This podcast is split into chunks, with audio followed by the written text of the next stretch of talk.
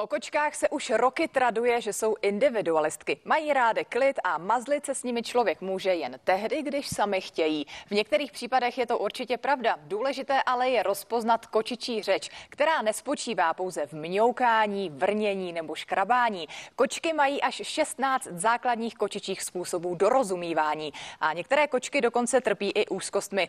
Pak je čas povolat kočičí psycholožku, která nám pomůže najít společnou řeč. A to je veterinář kočička Martina Načeracká, kterou teď vítám v Novém dní. Dobré ráno. Dobré ráno. Vy jste si přinesla kočičku sebou. To je jen nějaký talisman, nebo jak to mám chápat? Ne, to je moje výuková kočička, výuková kterou já kočička. používám právě, když učím. Takže si na ní ukážeme teď eh, třeba to, jaké má kočička potřeby a, a co všechno uh, nesmíme opomenout v její výchově. No, eh, já bych ale začala etologií koček, protože vy se právě etologii koček věnujete. Co si mám pod tím jako like představit? A co si odnesu z vašich hodin, které třeba budu navštěvovat?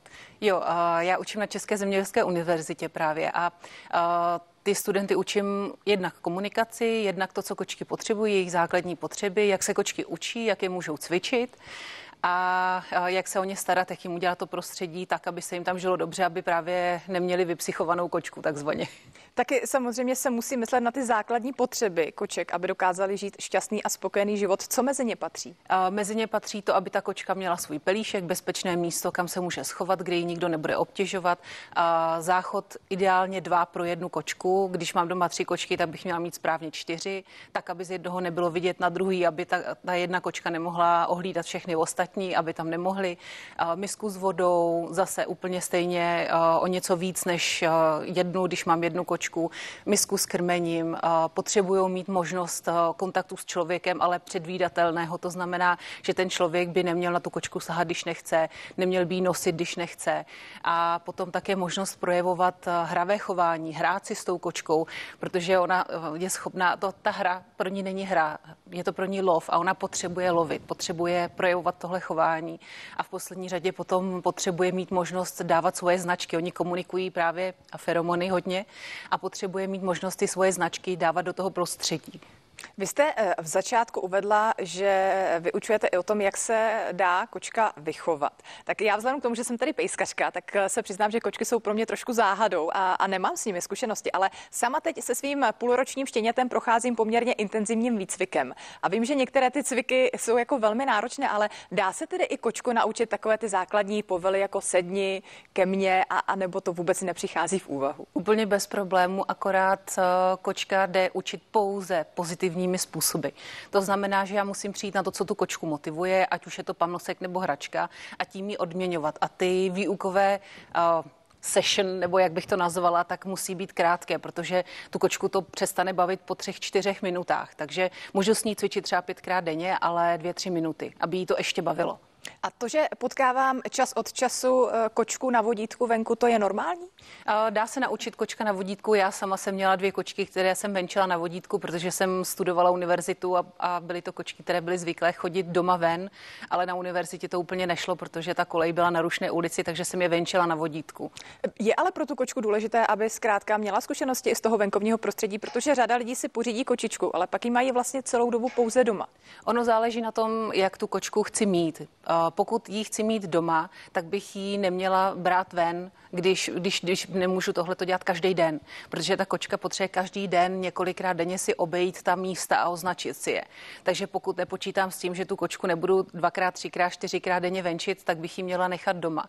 Ale zase to prostředí doma ji musím přizpůsobit tak, aby ta kočka se tam cítila dobře. Musí mít škrabadla, musí mít pelíšky, musí mít možnost projevovat to své chování. To je vlastně ta etologie. To, že to zvíře projeví to svoje chování přirozené. Mimochodem, má tady ta vaše výuková kočička nějaké jméno? Mě trošku znervozňuje, jakože tak oni jako jenom máme mezi sebou a, a nemluvíme o ní. Já jí, já jí říkám Seresta. Seresta, dobře. E, ještě jedna věc mě zaujala, protože původně jsem vyrůstala na sídlišti a tam je poměrně běžné, že lidé, co bydlí v těch nižších patrech, tak tam udělají takovou jako laťku z okna a ta kočka si mohla kdykoliv vyběhnout ven, třeba na noční lov a potom se vrátila. Je to něco, co musíme tu kočku naučit, nebo je to její přirozená schopnost vracet se do toho obydlí? Uh, takhle, když si pořídím kočku, tak určitý počet týdnů, aspoň šest, musím nechat doma, aby si zvykla na to domácí prostředí a pak ji můžu začít pouštět ven, pokud ji chci pouštět ven. Akorát si musím uvědomit, že venku tak na tu kočku číhá, číhají různá nebezpečí. To znamená, že jí může přejet auto, může se jí něco stát, takže s tím musím počítat. Doma je to bezpečnější, doma se nic nestane, teda pokud zrovna nemám nějakou škodolibou kočku. Měla jsem dvě koťata, to jedno, to druhé schazovalo z ledničky z toho nejvyššího patra, takže, takže to byla taková škodolibá holčička, kočička, schazovala kocourka. No taky takové věci se dějí, je potřeba o nich mluvit. Mimochodem, jaké postavení ale ty dnešní kočky mají v životech lidí, protože zase navážu uh, trošku na to, že dřív asi na vesnicích byly kočky oceňovány hlavně, oceňovány hlavně za to, že lovili myši, žili si tak nějak sami pro sebe, občas přišli k někomu tedy do obydlí, ale teď je skutečně bereme jako součást našich životů, jako naší rodiny. Ono to je přesně tak, že my tu kočku máme jako součást rodiny. Já sama mám s manželem dva kocoury a jsou to, jsou to takový naši kamarádi, parťáci, ale musíme respektovat jejich osobnosti, musíme respektovat to uh, jejich, že když nechce, abych na něj šahala, tak na něj nebudu sahat. Když uh, nechce, abych ho nosila, tak ho nebudu nosit. A to právě uh, on mi dá třeba najevo. Uh, ta kočka, když něco nechce, když ji třeba hladíte, když bych já jí hladila a ona dala ty uši takhle do strany, tak už mi tím říká, že nechce. Mm-hmm. A člověk si toho často vůbec nevšimne že ta kočka dá uchovo pár milimetrů do strany, no a pak se mu zahryzne do ruky, protože ona už řekla, že nechce hmm. tak musí použít tvrdší dorozumívací metody. Vy se právě věnujete i té psychologii zvířat a v té souvislosti eh, je taky slyšet o určitých úzkostech, kterými kočky mohou trpět. Tak nějaký ten projev něčeho nelibého jsme si teď řekli. Ale co tedy nejčastěji kočky trápí? Proč vlastně kočky trpí úzkostmi? A, protože to prostředí doma není přizpůsobené jim. Ono dřív, jak jste říkala, ty kočky žily venku, měly svůj vlastní kočičí život. No ale my jsme je teďka posledních 20-30 let zavřeli doma s náma nebo už většina těch koček, co jsou s námi, tak jsou zavřený doma s náma a nemůžou projevovat to lovecké chování. Málo lidí ví, že s kočkou se dá hrát celý život.